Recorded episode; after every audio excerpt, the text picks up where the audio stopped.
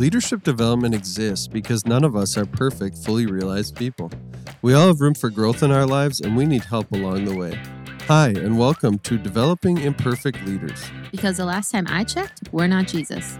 This podcast is a project of the Leadership Development Institute at Hope Community Church, intended to help you explore and grow your leadership skills for service both inside and outside the church. I'm your host, Paul Stiver, and I'm joined by fellow LDI staff team members, Kaelyn Larson Hello. and Naty Severson. Hey, hey. Welcome again. Uh, and if you're joining us maybe for the first time, we like to do something where we give away a fun fact about ourselves. But this week, we're doing something special again, and we're going to give out a fun fact about others. And so I'm actually going to kick us off here. I'm going to tell you guys a fun fact about Naty Severson. So, Naty was one, uh, so you're going to need a reference in your mind a game on the phone that does actually still exist. I I think for most the phenomenon has passed, but not for Naty. She's still holding the candle for the game Candy Crush. Naty is on, as of this recording, level 8,390 of the game Candy Crush. And she said at one point was keeping up with the new levels. So every new update she was waiting for so she could play more levels. So Naty, any thoughts on your Candy Crush uh, experience? Yeah, it's it's that I know when to say when. I'm totally not addicted. I can put it down at any time. uh, if I'm waiting at the doctor, I don't need to play Candy Crush. If I have to get my tires changed, I don't need to play Candy Crush. I choose to play Candy Crush. and I have taken long breaks, like extended breaks. Like once I didn't play, play for like six months. And Which that's is when I you're really got behind. Yeah, you're not keeping up with the levels. But it's just like that game you always come back to, you know, where most people now have 2048. 2048. Yeah, where most people have given up on things like Wordle now. You know, like it's a waning fad. Candy Crush, it's enduring. It's enduring. Yeah. Oh, yeah. Okay. So, me, I get to tell you a fun fact about Kaelyn. I'm very and nervous. It literally is the first thing I thought of. Kaelyn, I mean, love, love, loves to see people fall down. She is one of those people who laugh first and inspects to see if they're okay second. You know, where most people would be like, Oh, are you okay? And then once you know they're okay, then you laugh. Nope, Kaelyn will audibly blurt laugh if you fall down. Um, in her defense, when she falls down, she does laugh about it too. So she can't help but laugh at herself. but herself. I don't like when others laugh at me. wow. Uh, spoken like a true Enneagram 3. Uh, more on that in later episodes, I guess. Yeah, hope, maybe. We'll see. Yeah, so that is pretty great. My fun fact, uh, I got to think about a fun fact for Paul. And uh, Paul was ecstatic when the McRib returned to McDonald's. I do love a McRib. so much so that he challenged all the year one interns that year to go to McDonald's and take a video of themselves ordering and then eating a McRib. And my husband was one of those poor souls that partook in that uh, challenge. Yeah, so if you're not familiar, the McRib is one of the greatest Wait, sandwiches. wait, wait. People aren't familiar with the McRib. I don't think they are. Are you not serious? know. It's a it's a seasonal, and it's seasonal. I mean, McDonald's brings it back at any time they so choose. It's made of an unknown meat, Ugh, presumably kangaroo. pork. I don't think anyone knows. Man- my Smothered in McDonald's is gonna barbecue sue me sauce, now. sesame bun, I believe, pickles, onions, and I. It's a it's a classic. And yeah, so all the interns did it. Uh, and then they, this was before this was uh, for my Christian history class, and, and this was before food reviews were a big thing. So we could actually struck Oh, gold yeah, I forgot that that. like- reviewing. yeah, they all recorded a Yeah. review. Yeah. It was actually really important. It was actually half their grade uh, was uh, to For do this. Christian history class. So, no, and I wouldn't have, I wouldn't have forced anyone, but uh, they were all willing, uh, and and all were surprised by the quality, the yeah, beauty Kurt of it. actually enjoyed it. Ugh, yeah. no. So. Yeah, shout out. I love that fun fact. I'm glad the McRib is part of my legacy here. I bet as a lot of people are, I'm sure. Yeah. And- McRib. All right, let's just say the word McRib a few more times, then we'll continue on. So, uh, let's get into it. Let's get into the leading question for this week. So, this week's episode, we're we're going to do a question that's focusing on the topic of wisdom and decision making. We're coming at it by asking, when should I quit my job? So, Kaelyn, when should I quit my job? Mm, uh, I don't know how to begin to answer this question. Uh, I'd say if this is something that you are considering, I would recommend or encourage you to just to seek the Lord in prayer, uh, be in the Super Word. spiritual answer. I know. I'm sorry. That's all I got because I I I don't know when you should quit your job because I don't know you. Um, I guess I would consider what are the things going on in your job. What? I, it just sounded like you said you don't know Paul. Oh no, I don't know you, the listener. So Also, I I- wouldn't. I hope you don't want me to quit my job. That'd be no, I like working with Okay, you. good. I'd feel very sad. I am so glad we finally recorded this podcast. Now I can speak my mind. Oh no! Why did we wait till live air? Okay. Um, so I'd say community, um, being in the Word, seeking the Lord in prayer, uh, just looking for wise counsel uh, would be my first step in knowing whether or not I should quit my job. Yeah, wise counsel is going to be like a little bit of a I can't say that. A game where people could like flag us every time we say wise counsel. It feels like one Mhm. of those things Yeah. we say a lot. Um and so as I as I looked at it, I was like, "Oh, this this question always makes me nervous." Um because when people ask me big questions like this, I'm I like to offer help and input and I like to be helpful, but sometimes I fear people making me a substitute Holy Spirit, right? Because it's really easy to want a decision made for you because then, you know, you can like pa- almost pass the blame on that person or like, man, God prompted me to do that. So if something goes bad, it's on God, not me. I didn't make that bad decision, right? So, you know, I always preface conversations when I'm having them personally with people like this. So, say you, Paul, actually asked me this question, I'd be like, well, you know, I make a terrible Holy Spirit because I do, right? Mhm. I, I think at this point I have something to offer in terms of advice, but um, be careful not to let other people become your Holy Spirit. Um, I have an abstract answer and a concrete answer. Should I give those? Or? Wow, I like it. Yes. Yeah. Um, so abstractly, and Paul, you know, feel free to add in if these kind of overlap with what you're thinking. Um, that abstract question is to really ask yourself why. Why do I want to quit my job? Mhm. What's behind that? So, so doing. We talked about. I think it was in last week's pod, podcast being inquisitive or or being curious. How can we be curious. curious with ourselves, right? And ask, begin to ask ourselves why. Like, why do I want to quit this? Is it because I'm bored. I'm not stimulated enough. Is it because this is a rough season of my job? And I know things will get better. I mean, imagine being a tax preparer. I would assume January to April is just wild. Yeah. Right. And then you might enjoy some benefits when it's not that season or something like that. Or, you know, keep digging. Ask yourself why. Like, do I feel unfulfilled? Is this not what I hope for? Um, do I have a difficult relationship with one of my coworkers? Is have I tried to mend that relationship? And then just keep, when you answer that first question, just keep asking that question of why and keep on digging deeper. And we often, and I don't know where this resource came from, but we often talk about a why ladder.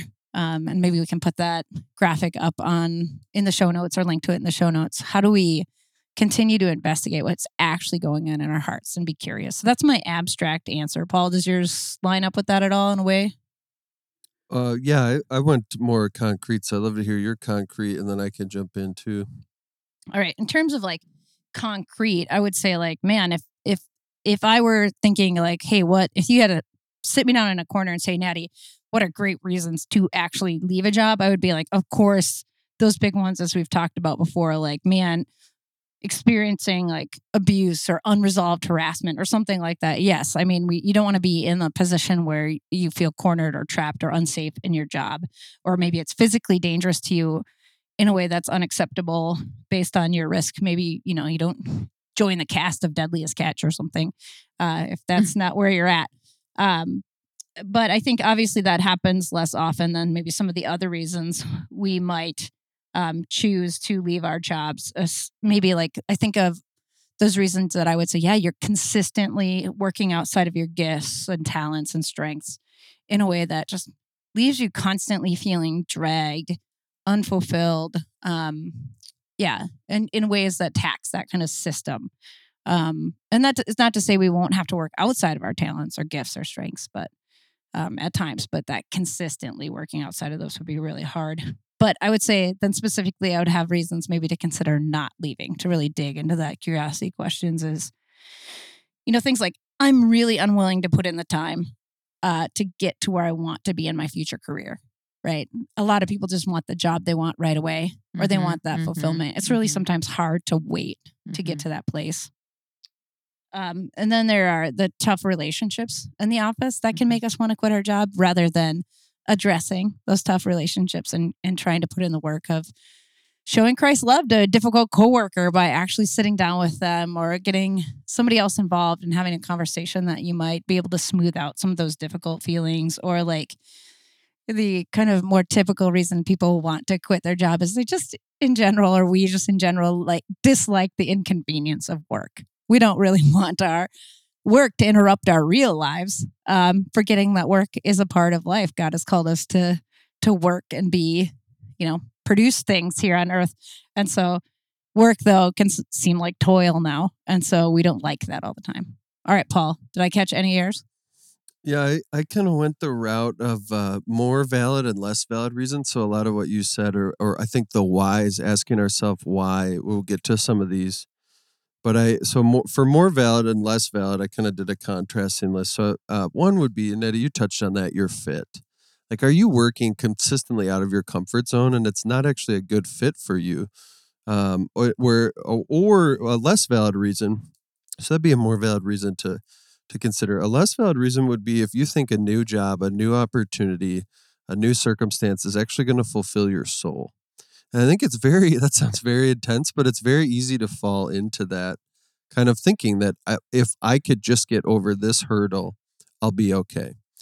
And so we think, uh, um, I think we get a little bit of that in culture that we're being told, like, find this new job, define your reality, set, get yourself set up on your career. You own your time and then you'll be okay. Just be self made, do what you love.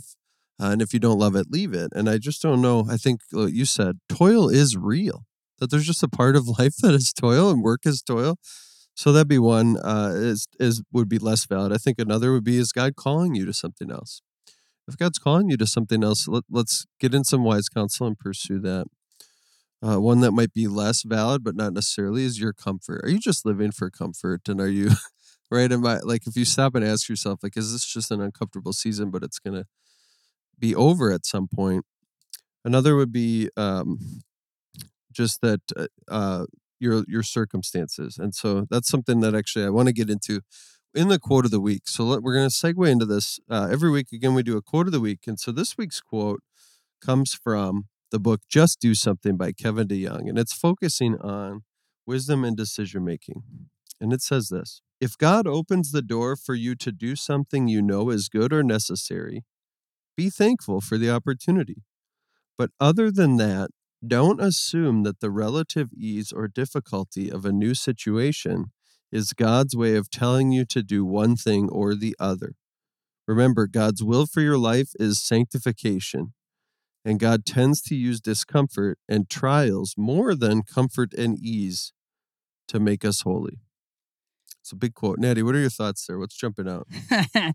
As mentioned previously, I really, you know, at the heart of it, when I'm not being my best or and I'm really being selfish, I really can worship that comfort idol. And some of you might be might be like, what does that mean to worship a comfort idol? It just means I would rather pursue comfort than a lot of things. Um, and that's I'm not saying I'm What's an example of pursuing comfort? oh man um it would be hard for me to essentially want to get up and do something new and take a chance that it might it take more energy than I thought yeah, it might. yep. Um, it's it's so much easier to just be in my house and do my own thing, Mhm. you know. Um, but having said that, I don't I don't find that I'm a super risk averse person, and maybe that's a topic we'll talk about later. But that sentence, God's will for your life is sanctification, and God tends to use discomfort and trials more than comfort and ease to make us holy. And I just I, I think that's true. We have to it, there's something about that discomfort and unease that makes us turn to God. Um, I think of some of the biggest times in my life where I remember those big pivotal moments where I had to choose God, where some of the harder things, Mm-hmm. the hardest things I've ever done. Yeah. Our first child being born with a congenital heart defect and really Mhm. walking through how's he going to be? How's this all going to turn out? And having heart surgery when he's six days old, different things like that. And how God really taught me a lot about his own faithfulness and the, the beauty of prayer and the beauty of community and doing things like that. um, you know, I, I, so I think like we tend to, a lot of people tend to dive out of things because there is a possibility of discomfort. Having said that, I also don't, wouldn't want to see somebody just having like a, a like a emotional, uh, like a theology of emotional poverty, where you're just like, man, if I'm not suffering emotionally, I'm not growing in the Lord. I've seen people also do that. Like, I need to take a lot of time to just be in discomfort or purposely put themselves in Mhm. discomfort. And sort of like, I don't think that's true either. I don't think we need to do that either. How about you, Kay? Um, what comes to what comes to mind um when I read this quote, or I guess the thing that sticks out to me is uh quitting or quitting your job or just making a decision in general just because something is difficult. Uh I would say this quote then is arguing or making an argument to pause. Um, decisions should not be made solely because something is difficult or challenging.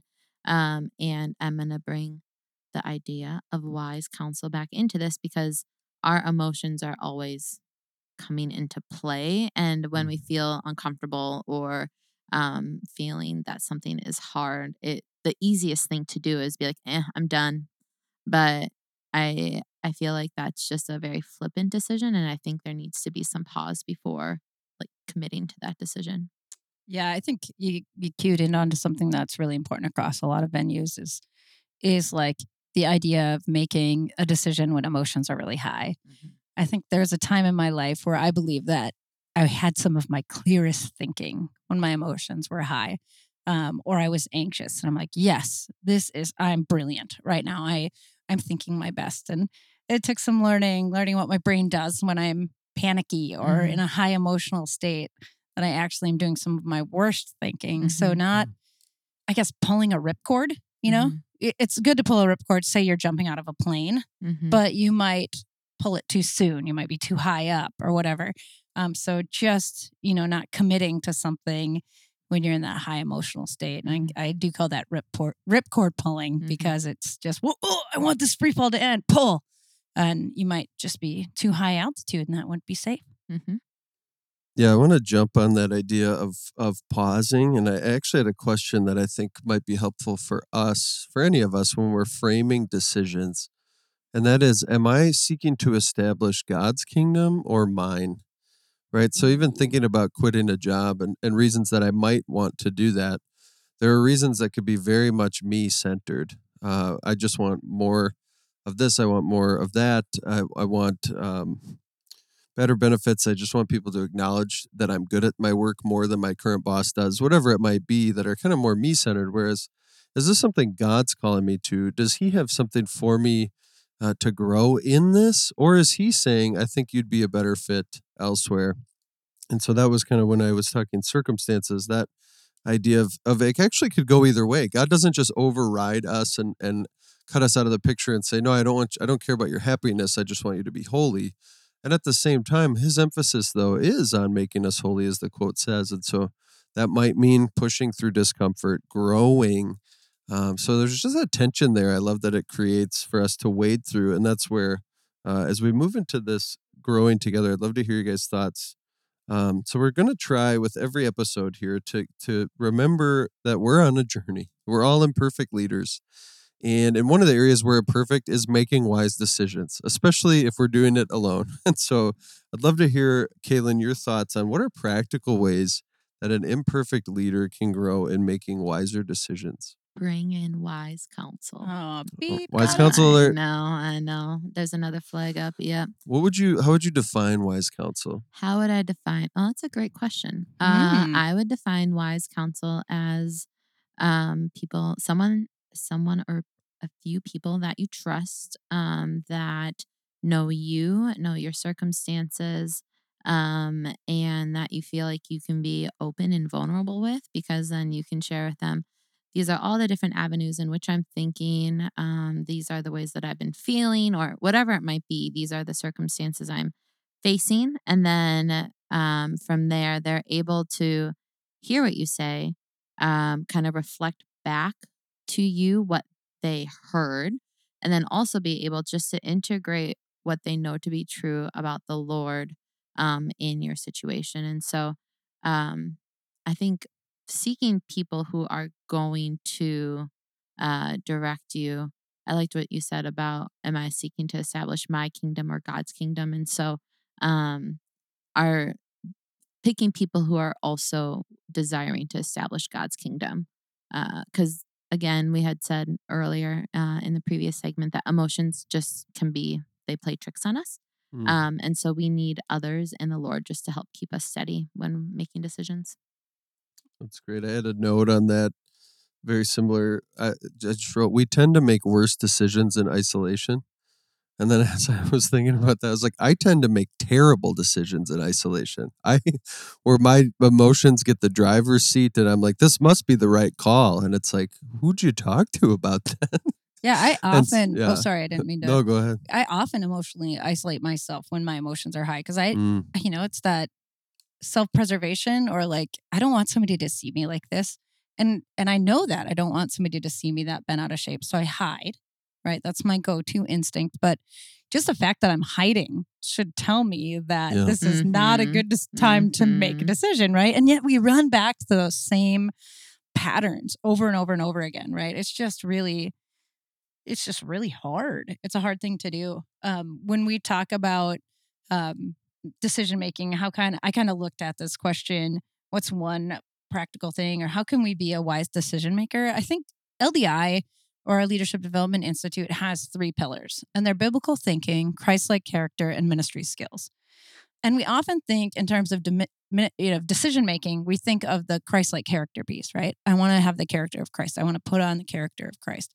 But in in this case, I think we often overlook that biblical thinking portion. So one of the things that I was just going to throw out there was the importance of of knowing God's word because mm-hmm. that's how we know God. That's how we know his character, right? We want to make decisions based on the character of God and what he shows himself through his son Jesus. And so when we know God and we know his priorities, we can see what he gave us and we're and we're wanting then to live a life that overflows with his priorities. We want to be able to put the kingdom values first. And so we're not asking ourselves, like, how should I wisely invest that money? Dot, dot, dot, that I just stole from my next door neighbor, mm-hmm. right? Because sometimes we're like, hey, we just really bypassed God's good, wise, kind of don't steal from your neighbor uh, kind of things that, you know, like, oh, that makes sense out of an overflow of what Jesus has done for us in the gospel, right? Oh, yeah, we, Jesus gave everything for us. He was the ultimate neighbor, so to speak. So I should be treating my neighbor like that, you know, like, so we kind of bypass some of the most basic things and ask God to help us, like, he, to like almost sanctify poor decisions we've made in our mm-hmm. past. So I think really knowing God through his word that was going to be my number one draft pick. Yeah, that's great. I, I so we've touched on having kind of community believers. We've touched on the importance of knowing the word, which when we do this, when we talk about this topic, there really is God has given us his spirit, his word, and his community, his church, his family of believers to help us make wise decisions. I just want to bring in again that the idea of the Holy Spirit because we have mentioned we're not good Holy Spirits, but the Holy Spirit is a great Holy Spirit, and He speaks through the Word, and He speaks through those who have the Spirit, and so those kind of three things combine to allow us to know that that God is sovereign, and we can trust Him that even if we make a bad decision, we're going to be okay and he's going to help us figure it out. And so we'll have people to support us through that. And that's actually as we move into one takeaway. Can I, before we do the one takeaway, can I ask a question? I'm looking at our time here. I think we're okay because I get to make these executive decisions. Like, how do you know when you're hearing from the Spirit? we're gonna we'll edit this giant pause. No, I think here's how you know when you're hearing from the spirit. I'm gonna give you the exact answer. First of all, we love to put the spirit in a box, uh, so we can't just say like, okay. This is what I actually was going to mention. It's kind of funny to say, what are practical ways? The spirit, because it's the spirit is not practical. He's a mystery. mm Yeah, and yet the Spirit is the capital A author of the Word. He speaks through the Word to reveal to us who Jesus is and what God's kingdom is about. And so we can hear from the Spirit when we're hearing from the Word, when we're hearing from fellow believers. And when that is directing us toward holiness, toward Christ, toward Christ like character, toward even discomfort and and decisions that will challenge us, we can trust that if it's in line with what God has communicated through His Spirit to us in the Word, um, that that we're making a, a move in the right direction, and that we can trust God for that. Um, so yeah, that's that'd be what I would say is really it's through the Word and through believers that the Spirit is going to show up most for us, and and far less, I think those miraculous mountaintop moments. Not that those don't happen, and I think we've all had those, but I think it's far more these parameters of of word and believers that God wants to use to guide us and help us to make wise decisions. Wow, thank you. That was unscripted. Well done. so, as we move into takeaway, I think that mine is just that question: Am I? And I want to just be asking myself this more consistently: Am I trying to establish God's kingdom or my own? That was mine. That can be yours as That well. was my takeaway. Yeah, Yeah. that that would have been mine too. So like, yeah, I love that. Like it's a great way to think about decision making because we have to be really honest with ourselves because we we Ugh. can, we don't want to, but we really can be honest and separate our desires from God's desires, but you know, it's also neat when they overlap, Yeah, right? right. And when our heart is living out of such an overflow of the gospel that we're like, oh, I see the overlap. Now I want the things of God. That's a really remarkable and amazing time. I think that's when you can really have the confidence that the Spirit is guiding that choice and, and we're living out of a proper motivation. So. Well, that wraps up our conversation for today. But we want to keep connecting with you. So thank you for listening to the podcast. And if you like what you heard, be sure to follow our show and leave a review. We love connecting with our listeners. So if you have questions, comments, or topic ideas, please email us ldi at hopecc.com. LDI is a ministry of Hope Community Church based in Minneapolis, Minnesota. We seek to develop leaders in their biblical thinking, Christ like character, and ministry skills for service both inside and outside the church. We do this through internships, classes, seminars, and retreats. If you're interested in learning more about our internships or other opportunities, visit ldi.hopecc.com or email ldi at hopecc.com. Have a great week.